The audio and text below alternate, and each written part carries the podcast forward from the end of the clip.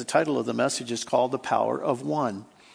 Um, we're at part three, behind the scenes, and um, I don't know if you've ever thought about how powerful you are as one single person. We're going to look at three different people this morning in this story of Esther where they really made some very conscious decisions one that regarded loyalty, one that involved their conviction, and one that involved their anger, and what a catastrophic effect and how much power those decisions were making. I want to read to you a couple of quotes that I found this week that I thought were really appropriate. It says, I am only one, but still I am one. I cannot do everything, but still I can do something, and because I cannot do everything, I will not refuse to do the something I can do. That's what Bill's doing down at the square. There's only one of you. You're the only person with your exact heritage, your precise series of events, in the pilgrimage and sufferings of life that have brought you to this hour. You're the only one with your personal convictions, your makeup, your skills, your appearance, your touch, your voice, your style, your surroundings, your sphere of influence. You're the only one. Interesting. You know, one, the power of one is really fascinating if you go out throughout history. And, and you realize in 1776, there was only one, one vote that gave America the English language instead of German. In 1845, it was one vote that brought Texas into the Union. Um, in 1876, it was one vote that, that gave Rutherford B. Hayes the U.S. presidency. And it was in 19, I believe, 23, one vote gave Adolf Hitler control of the Nazi Party. And in 1941, there was just one vote that saved the selective service system just 12 weeks before Pearl Harbor. It's amazing how one person can have such great influence. And this morning we're going to see that as we dive into the story again. And we're going to pick up the story uh, in verse 21 of chapter 2. So follow along with me, if you will. During the time Mordecai was sitting at the king's gate. Now, when you to say during the time, I want you to go back here. You remember when, when we started this story, King Xerxes was on the throne for three years. Uh, it, was four years later when, when uh, Esther became queen. This looks like about another five year span goes by. So now Esther's been queen for approximately five years, and Mordecai is sitting at the king's gate. And your first thought was, what was he doing by the king's gate? Well, apparently he was, from what some historians tell us, is that he was probably somehow an employee of the king, of the palace. He was a trusted member of his staff, and he was, uh, some people think that he was involved in somehow with the king's treasury. So that gives you a little background of why he was sitting at the king's gate. But while he was there, obviously, he heard Bigthana and Teresh, two of the king's officers who guarded the doorway, became angry and conspired to assassinate King Xerxes. But Mordecai found out about the plot and told Queen Esther, who in turn reported it to the king, giving credit to Mordecai. Keep that in mind. That's going to come back and be helpful later on in the story. And when the report was investigated and found to be true, the two officials were hanged on a gallows. All this was recorded in the book of the Annals in the presence of the king. I want you to notice some things about Mordecai. He was obviously an employee of the king. He was a, a trusted employee. And uh, as an employee of the king, he was required to obviously be loyal to his boss. And in that regard, when he heard these two guys conspiring to assassinate the king, he felt that, that it was really important to blow the whistle on these guys. And so he blows the whistle and he goes to Esther and he says, Esther, you need to tell the king. Now that could have been very risky because these officials certainly were probably more prominent than Mordecai. And so it could have been a huge risk for him because those guys could have turned on him at that point, knowing that he was probably the whistleblower in their lives. But based upon the investigation, they did discover that these guys, in fact, were conspiring to kill, them, kill the king. And therefore, it was really an important piece in Mordecai's repertoire as we see later on in the story. But I want you to hear this principle. The first one is this. Sometimes God directs behind the scenes by putting us in the right place at the right time. I mean, uh, who would have orchestrated this where Mordecai is sitting at the, the, the, palace gates and he overhears these two guys conspiring? You know, just kind of being at the right place at the right time. And it's amazing. I don't know if you've ever experienced that in your own life where you've been involved in circumstances where God just sort of has you at the right place at the right time. Uh, uh, Pastor Frank was telling me just a couple of weeks ago that uh, Kathy, his wife, was down in the valley visiting her mom. And she was staying with her mom, and it was late in the evening, and she was on her computer, and her mom comes out into the living room and is just very, very ill, and she's not doing very well at all. Well, Frank told me that it said when they, when they go down there, they never rent a car. And, uh, but they decided that they would rent a car this time. And so consequently, Kathy was de- desperately concerned about her mom, and so she happened to have the rental car at the right place at the right time, and she drove her immediately to the hospital and found out her mom was having a heart attack. Now, she hadn't been there at that day, that moment, and she hadn't been in that living room on the computer and hadn't had the rental car, they would have probably, she, her mom may have passed away, but she saved her mom's life. Being at the right place at the right time, it's really fun, isn't it, sometimes to be at the right place at the right time? It's also frustrating when you're in the wrong place at the wrong time, like on I 17 when there's a three mile backup, right? But sometimes you wonder, even those circumstances, God is behind the scenes. We'll talk about that a little bit more later. But here's principle number two there's nothing more powerful than having one person's uncompromising loyalty. See, what, what I see here in Mordecai is that even though he wasn't probably a big fan of a Persian king, and certainly the Persians didn't like at all the Jews, but nonetheless he was still an employee and he had a, he had a, a sense of loyalty to his boss. And so consequently, he took the risk, knowing that it might be something that he might pay a heavy price for, but it, he wanted to do the right thing because he was loyal to the king. And my question to us this morning do we have those people in our lives like that? If you're a boss, is there somebody on your staff that really has that, that has your back? I mean, somebody besides your spouse, I guess is what I'm saying. A, a person in your life where you, they'll speak the truth to you. They, they cover you. They, they always have your back, you know? And, are you the kind of person that they can count on? You know, being a whistleblower sometimes is really a difficult thing. I, I, remember back in the day when I was first teaching school back in, in West, Western Iowa, out in the rural country, and the school, the town that I was teaching, it was a town of 300. And, and I had a classroom full of fifth and sixth graders, and um, they literally drove me up the wall. But nonetheless, I worked really hard. Well, when teacher parent conferences came along, um, uh, the president of the school board was one of my students' parents, and he came into the class uh, into the classroom on, t- on parent teacher conferences, and he said, "Tom, how's it going?" And I said, Well, frankly, Mr. Buchanan, it's not going very well. And he said, Why? And I said, Because I'm expected to teach these kids individualized reading program, and we have no books in the, in the library. We don't even really have a library. We don't have a resource center. These kids are, are suffering because we're in a consolidated school system, and our little town is being left out of the picture, and it's not fair. And he said, Well, I said, I'll, I'll say this in confidence, so please, you know, keep this confidential, but this is a real problem right now. Well, he went straight to the superintendent's office, bypassed the principal, and went to the superintendent's office, and boy, did I ever get into trouble. I mean, my evaluations went way down, and I got really uh, spoken to by the principal, and it was really a heavy price for me to pay. But by golly, within a week, we had books in the library, we had a television for a resource center, and it was a heavy price to pay, but God honored that, even though I had to pay the price. So, but I was loyal to my kids. I wanted those kids to have the right kind of education. So sometimes loyalty can be very risky, but nonetheless, this was an opportunity for Mordecai to stand, be a stand up guy and be loyal. And you notice it was recorded in the annals, and you're going to see how that's going to come back to play later on in the story, as many of you know the story. Well, I want to move on because we, we're going to see that there's a change. Now, there's a transition in the story, and the transition comes, and let's take a look at the next slide. In Esther chapter 3, verses 1 through 4, we're going to see how the, the, the, the, story begins to accelerate here. And it says, After these events, King Xerxes honored Haman, son of Hammedatha.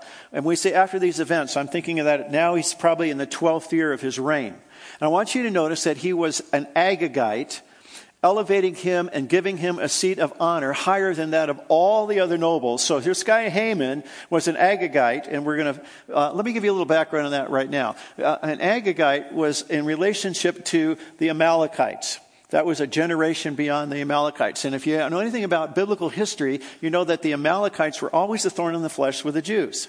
And when Saul was king, Saul absolutely destroyed the Amalekites, and yet he didn't fully destroy them, and so he was held accountable. And he was confronted with the fact that when I told you to destroy them, all of their sheep and their herds and all of that, you didn't follow through. And by the way, you even let the king, whose name was Agag, stay alive. And so consequently, because Saul got convicted about that, he put Agag to death. So now you get the picture here. Here's Haman. He's an Agagite, right? And he's generationally, a few generations removed, and there was this extreme hatred by the Agagites or the Amalekites historically against the Jews. So when, uh, let's move on to the story. So that gives you a little bit of background. So all the royal officials at the king's gate knelt down and paid honor to Haman, for the king had commanded this concerning him. But Mordecai would not kneel down or pray him and give him honor. Then the royal officials at the king's gate asked Mordecai, Why do you disobey the king's command? Day after day they spoke to him, but he refused to comply. Therefore they told Haman about it to see whether Mordecai's behavior would be tolerated, for he had told them he was a Jew. After these events, King Xerxes honored Haman, son of Hammedatha, the Agagite, elevating him and giving him a seat of honor higher than that of all the other nobles. So here's this guy he is elevated to the highest place in the, in the most powerful kingdom on the planet at the time, number two in command. And because of that, he was demanding everybody pay honor to him. His ego was bigger than life. And this guy uh, wanted everybody to bow down to him, but Mordecai said, No way, I'm not going to bow down to him. I'm a Jew. And Jews were told via the Torah that, listen, you don't have any other gods before you. You don't bow down to anybody but God himself. And so he refused, which was taking a big risk. See, Mordecai had a conviction that he was not going to bow down to anybody other than God himself. This is principle number three. One person's conviction can have an enormous impact for good or for evil. In this case, it was a very difficult choice that he made. He did not understand or realize the impact of his decision not to bow down to Haman. And you'll pick up the story here because Haman was very, very angry and enraged by that, and yet he still stood his ground. Mordecai stood his ground. Now, many of us would look at this and say, why wouldn't Mordecai just bend and, and just have, you know, take instead of taking this risk, why not just bow down to him and compromise? Well, it's because he had a conviction. And I really believe that, that for a lot of us, this is really an important piece that we need to have convictions in our lives. And sometimes those convictions can cost us, not only for, for, uh, for evil, but it can also be for good. And so here we see a picture of this with Mordecai's decision.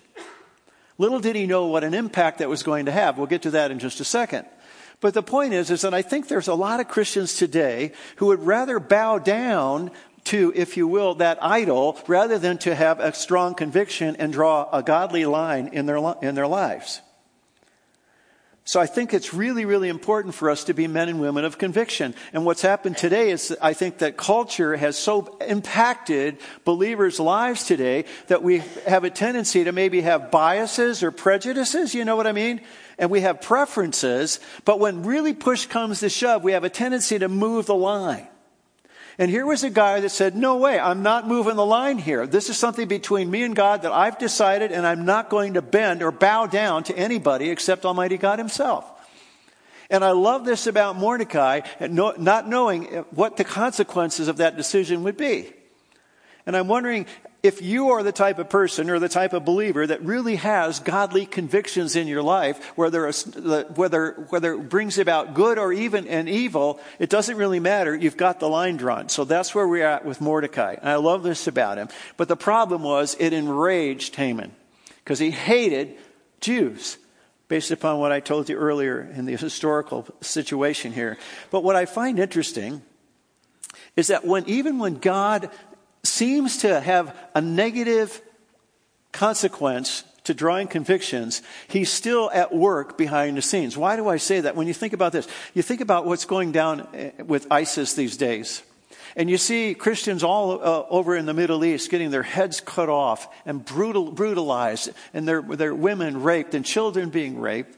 What's happened is now even the Muslim community, the, the, the, the, non radical Muslims are starting to rise up some and seeing that this is just brutality at its worst.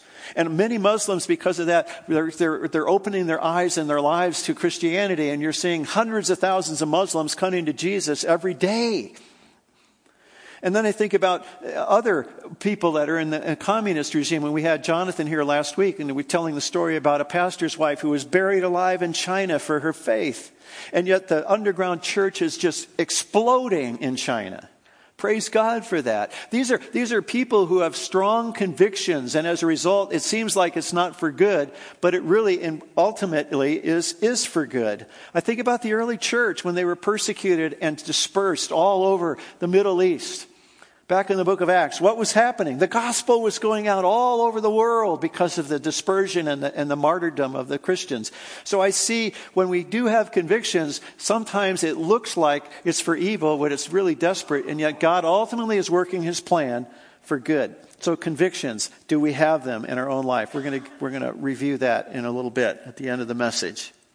Here's the third particular person. So we have a person who now has, number one, expressed himself with loyalty, which had a huge impact on the kingdom. And now we see a man of conviction, which had a horrible impact, at least at that particular time, on his people. So let's move on in the story. Let's read verses 5 and 6. When Haman saw that Mordecai would not kneel down or pay him honor, he was enraged. Yet having learned who Mordecai's people were, he scorned the idea of killing only Mordecai.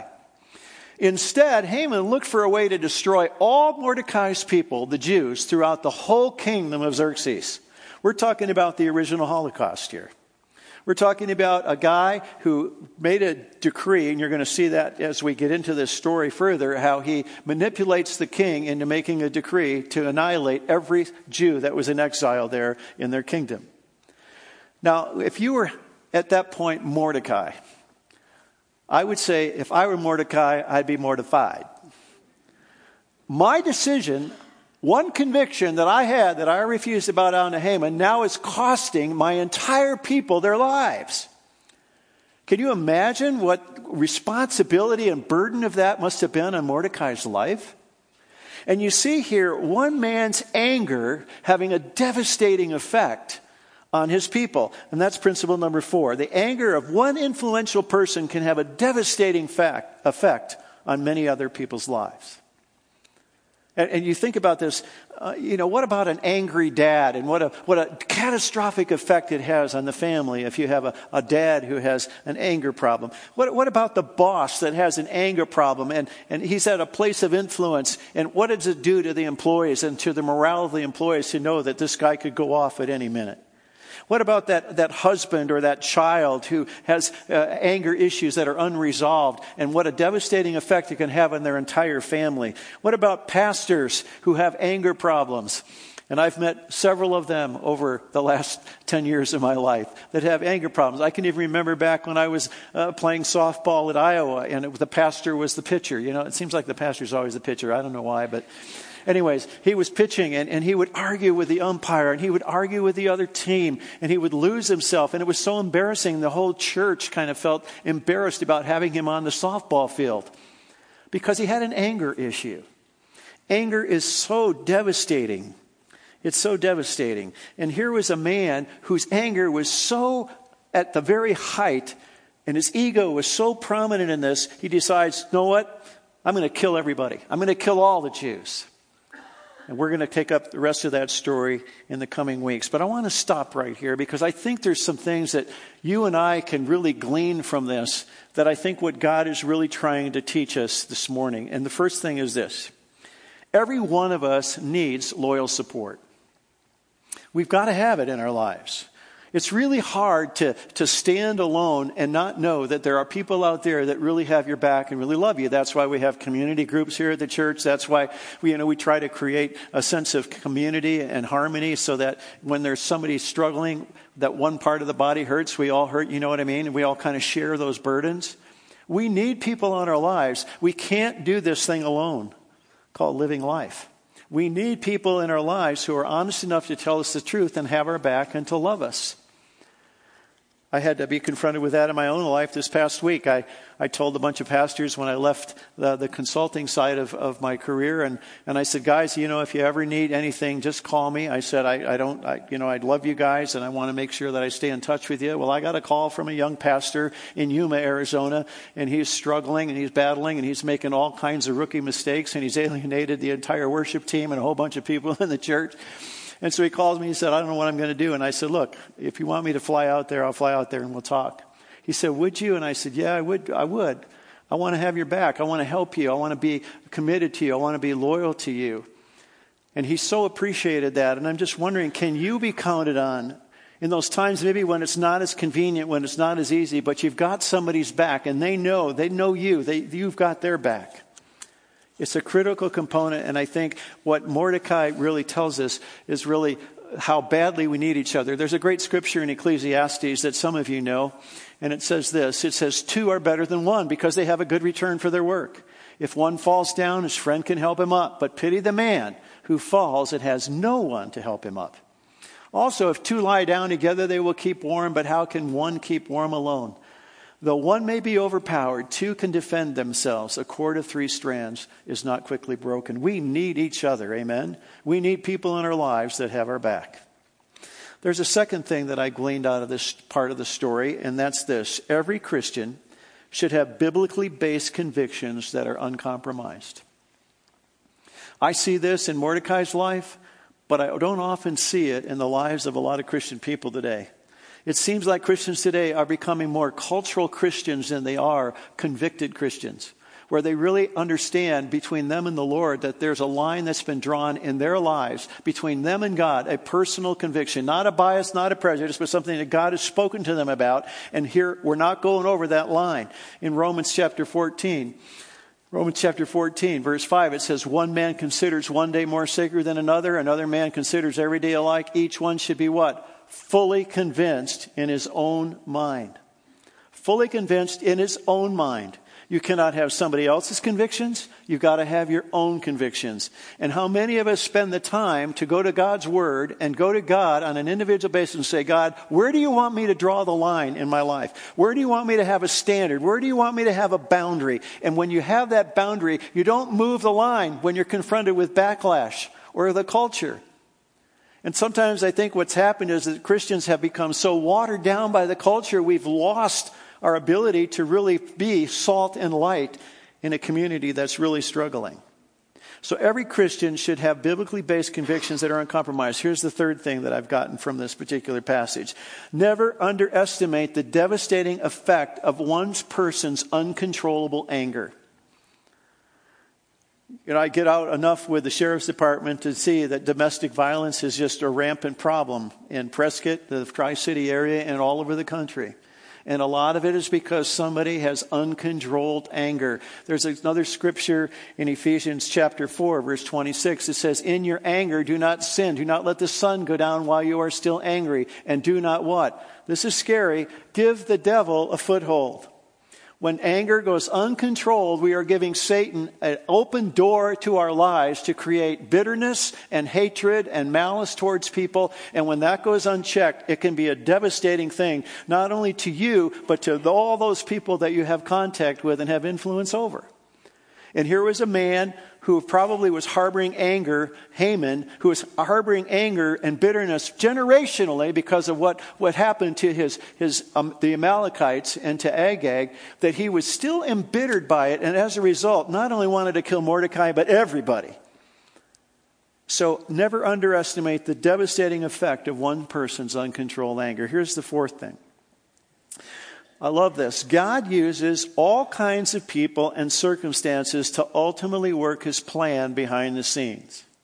If there's one thing that I'm hoping that we're going to get out of this story, and that's why we call it behind the scenes, is that has, was God using Haman right then? Yeah, he was.